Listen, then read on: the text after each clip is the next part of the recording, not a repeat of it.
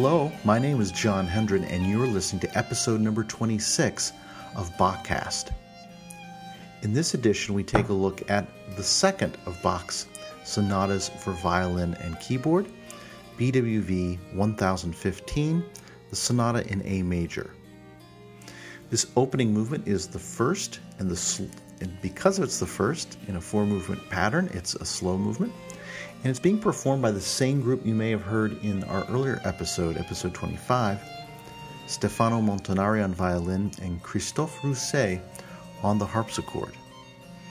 One feature to note here is how, once again, Bach is taking the lead with the violin and letting the right hand of the harpsichord take second stage with a second melody part.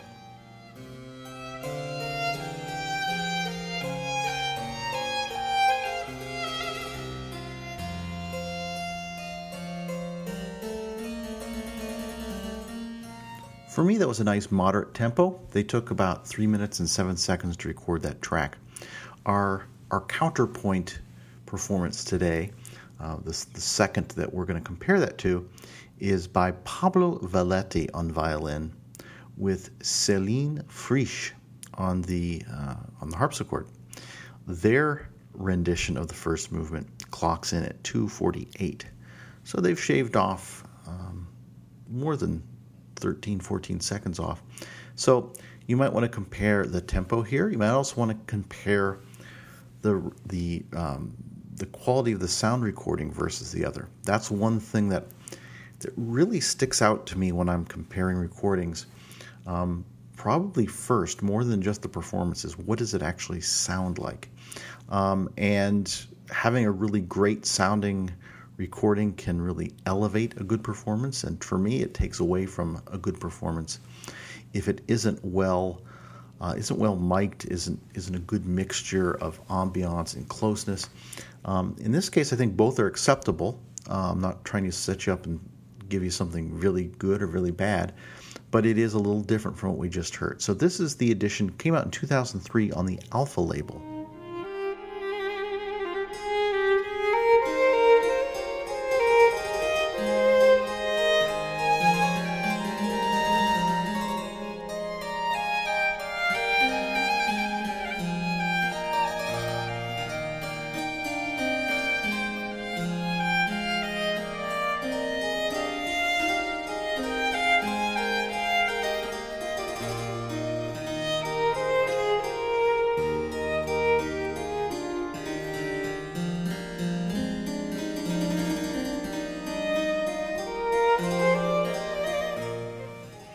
Might describe this there's more air.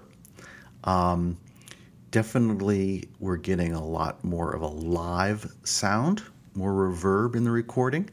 Um, and it definitely, if, especially if you're listening on headphones, I find uh, it's, it's kind of an adjustment to go from one to the other. But once you kind of live in that their their world for a little bit, definitely your your mind adjusts to it. I think it can be quite nice. However, this movement still isn't isn't my favorite. But the second one is jumps in with a really good theme, um, and we're going to continue now with Valetti and Frisch. Uh, if you if you haven't heard them before, they they're actually uh, major players in the Café Zimmermann ensemble, which I know we've featured before. Uh, Valetti has also uh, played second fiddle, if you will, um, with Manfred Kraemer, who is um, they co-lead, I believe, or Manfred Kraemer leads the um, Rare Fruits Council, another ensemble I really like, and uh, so they've just taken themselves out of the normal uh, ensemble that they participate in and decided to do this this duet uh, out in 2003. And so this is the Allegro Assai. Allegro Assai being pushing that Allegro a little bit, right? Um, plenty fast. And just to compare again in Tempi, uh, they clock in here at three minutes.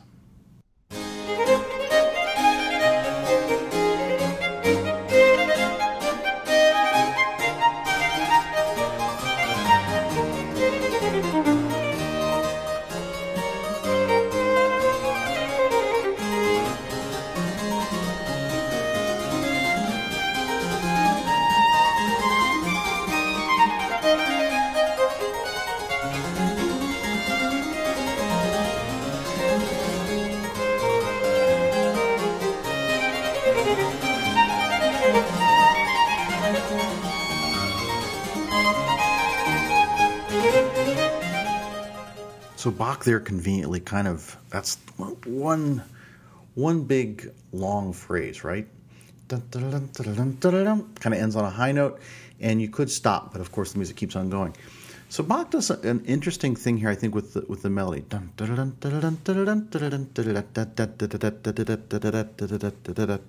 got a nice rhythm. It kind of it almost feels like you're uh, you know you're on a, a horse and buggy and you're you're trying to get the horse to go. It's kind of got this little rhythm that just keeps things going. But the melody, it's just this this whole idea of just going up, and you'll hear it then happen in in the in the harpsichord. Um, and what happens if you're a composer and your your main idea is to make the melody go up? Well, what must go up, what goes up must come down, right? And um, Bach kind of comes up with a clever way of doing that.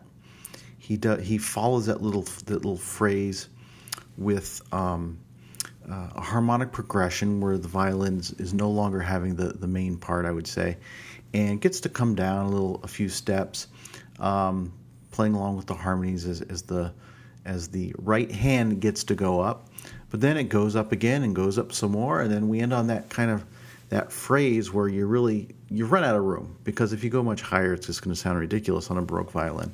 Baroque violin did not have the the range, and and in Bach's writing, he never really uh, pushes the violin to its limit in terms of, of high notes.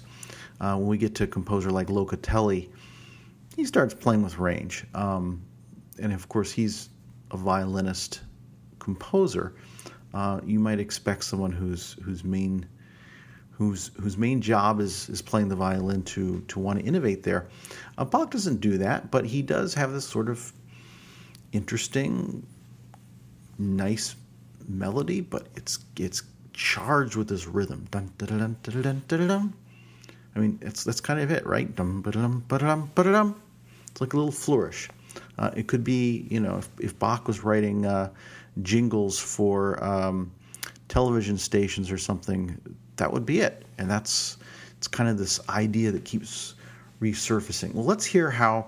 Um, we'll listen to the same portion of music up to that kind of phrase ending with um, Montanari and Rousset, and we'll see what you think in terms of comparisons.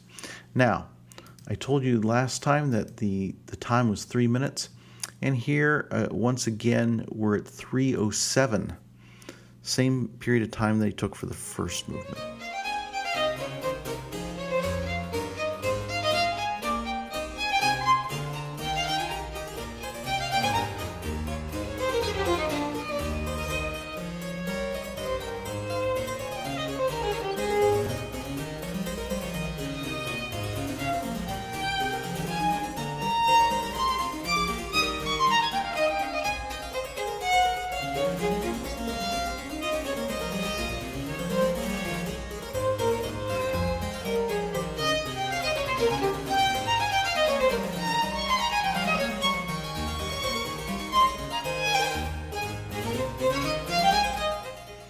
So, what, what did you think? And I, I that not because you're going to necessarily tell me, but you just heard two examples and you might have a preference. And I want you to think why you have that preference. Um, it's sometimes difficult to do. You may very strongly say, I like that one, I like that one, not know why. For me, I like Montanari's style of playing a little better than uh, what Valetti gives us. Uh, he's a little more, uh, I would say, it's it's hard to describe in words, obviously, because we're we're describing something that that music does so much better. But it's a little gutsier. It's a little there's a little more shape and nuance to the way he plays. Uh, some might describe that as an Italian type of style. Of course, Montanari's playing with uh, folks like um, Dantone, on who's an organist and harpsichordist. Um, and you want me to tell you which ensemble they play with, and I've you know I'm gonna put in the show notes. I'm not going to embarrass myself here and and just sit here with dead air trying to think of the name of their ensemble. Um, but I'll put it in the the show notes. Uh, the ensemble that Stefano Montanari is the leader of. Um, but I digress. Little little flashier of a player, I think. A little more dynamic.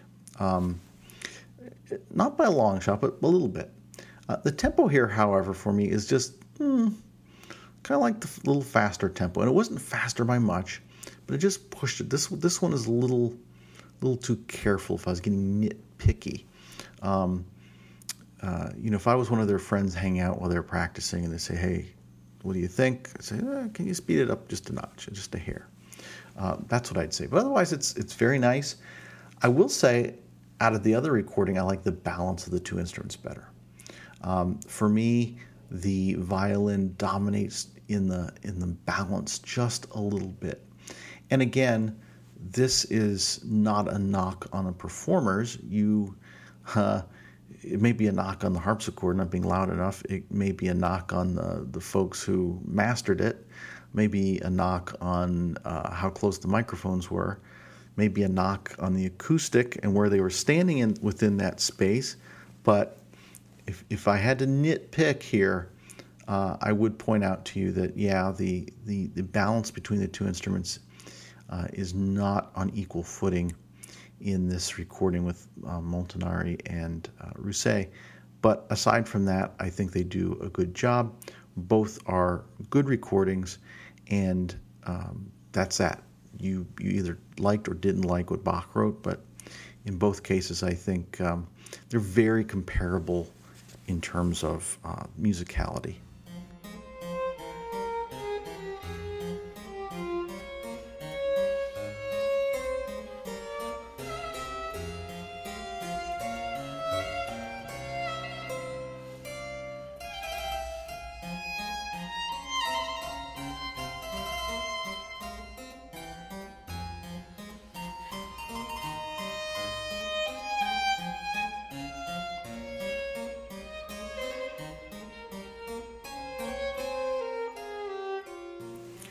So here we are again with Montanari and Rousset, and this is kind of interesting movement.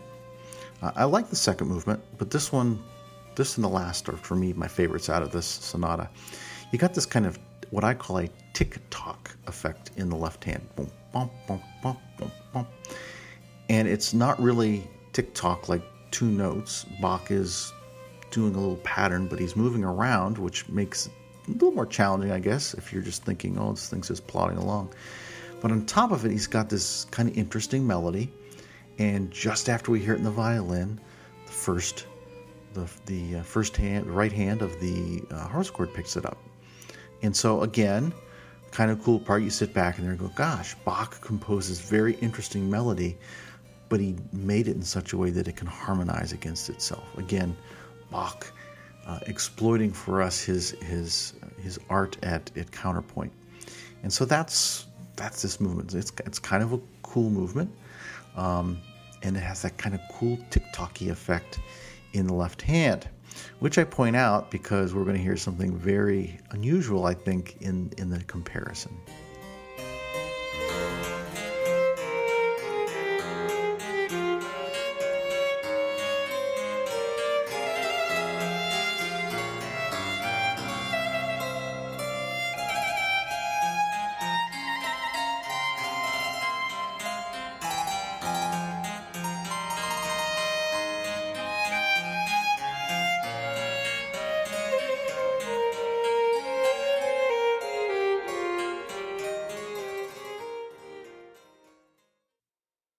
Unfortunately, I think this is one of those love it or hate it things.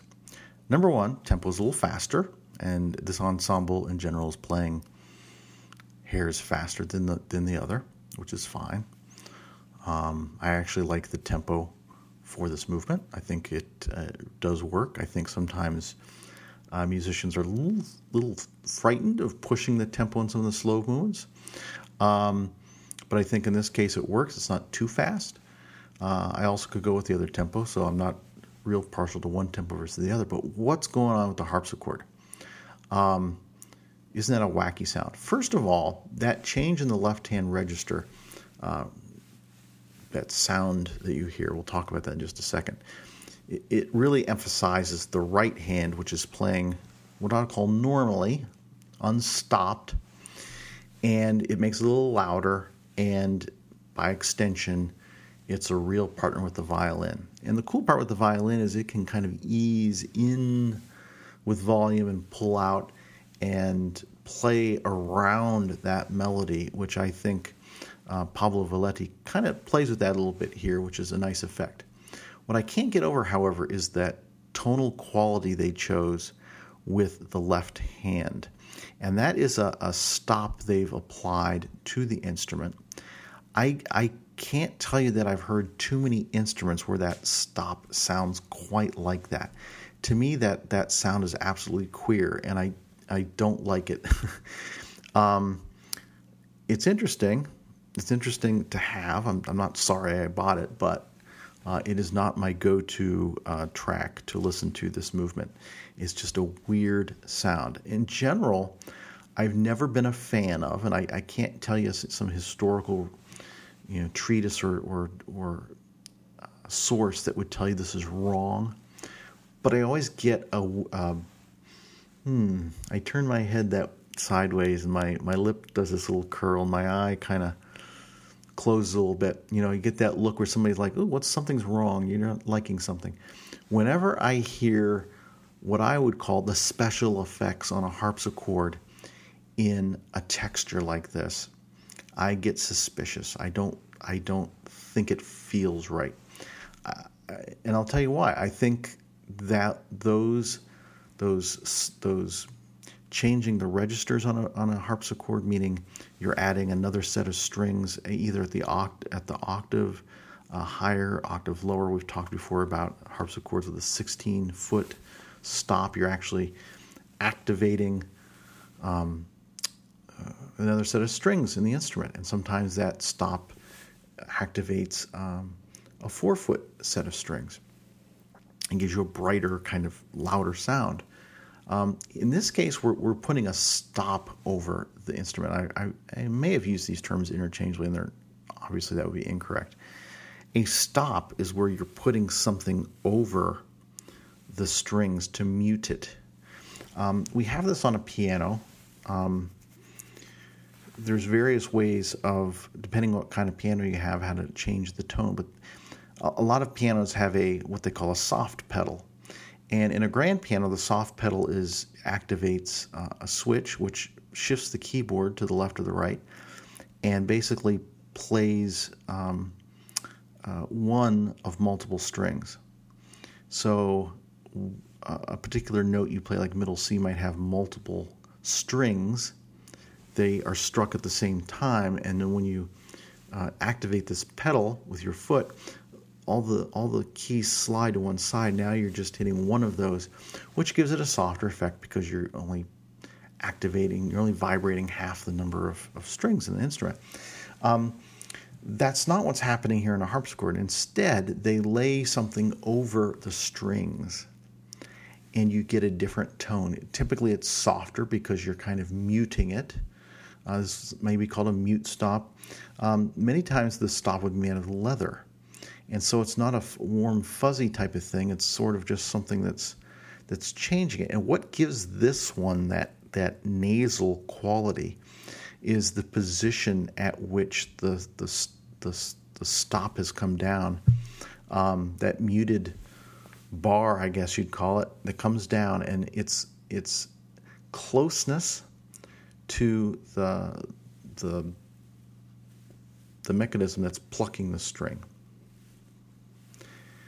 when that gets very close, it will be the same thing if on a um, uh, on a string instrument if you were to play very close to the bridge. So there's this tension point, and you're very you're very close close. I believe that is correct. If I'm not correct, then it's it's it's its closeness to the um, the peg where the string goes into, where you would be tuning it. But it's that closeness that gives it that nasal nasal quality. And in this case, uh, it might make some very interesting solo music come alive. But for me, as an accompanying instrument or as a uh, as an instrument as part of an ensemble, I just don't like it. Uh, you'll hear lots of harpsichordists use these what I again call special effects in concertos, uh, s- slow movements especially. Uh, but for me, my preference, and again, no historical um, reference here I'm making, but just my preference is to hear those effects with solo works I always get that kind of weird look when I hear it in an ensemble piece, in this case being a duet with a violin. So, if you can get past that kind of nasally sound, which is interesting, chances are you've never heard that before, um, let's look at the last movement, a presto. And let's see how our speed demons do. We're going to listen to uh, Pablo Valetti, Celine Frisch with the presto from BWV 1015.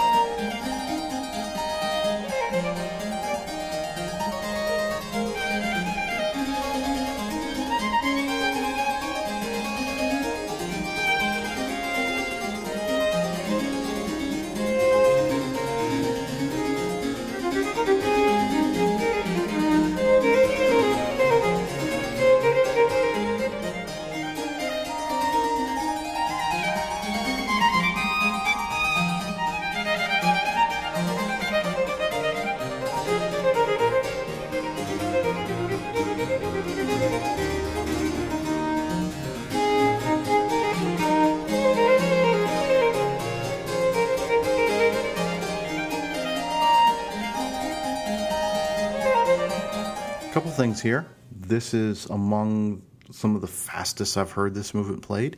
They played very well. Um, the harpsichord here is just, I think, I'd say sparkling. It has a bright sound. I think it works very well. And uh, Ms. Frisch is very good harpsichordist.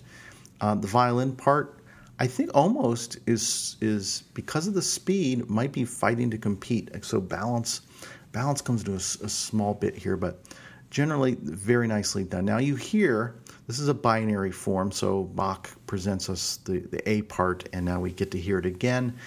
And as, as that started right before I faded out, I really didn't hear them do anything different. And that would be an opportunity for the violinist to maybe add something else. And when you're playing at that speed, that would present a, probably a big challenge. Not an impossibility, but a challenge. So I'd like you to again hear that same clip of music uh, this time with the uh, first ensemble we started with Stefano Montanari, Christophe Rousset.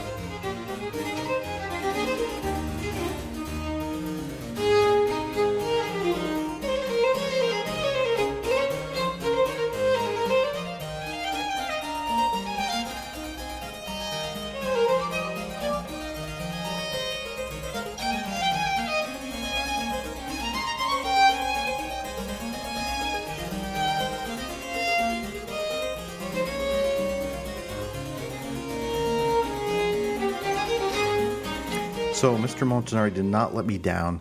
He uh, he inserted a, a little uh, relish, a little element um, that caught my attention. Right, an ornament, um, and of course, there's probably room for more. But their tempo was pretty close to the other one. Um, the they actually take about 13 seconds more in the track listing to finish this one, but um, I have a feeling some of that might be be dead air at the end because it it felt almost as fast. They were, there were a few, few split hairs slower, but again, very good performances from both ensembles. And to, to generalize here, um, the the new recording we've introduced into the series, the one by Pablo Valetti and Celine Frisch, tends to be slightly faster.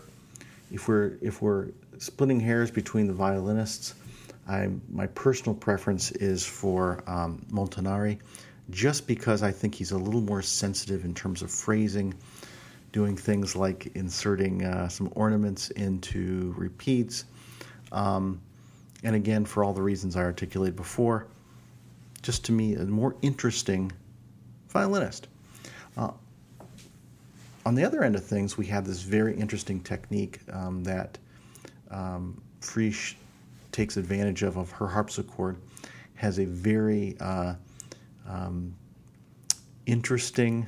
I think I used the word queer before. That's that's for that's of all the harpsichord recordings I've heard, that one sticks out in terms of what that that um, that stop sounds like when they um, drop it across the uh, the strings.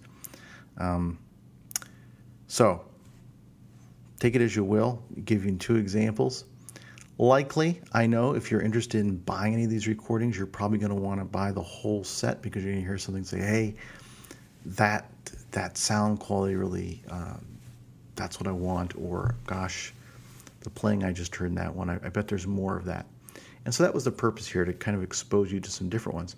So I'm going to continue this going, and in the next episode, we'll start with um, Valetti and Frisch, and we'll introduce uh, a third candidate for you to compare. So, with with that said, I want to thank you for listening. My name is John Hendren. You're listening to Bachcast episode 26, and for more information, go to bieberfan.org.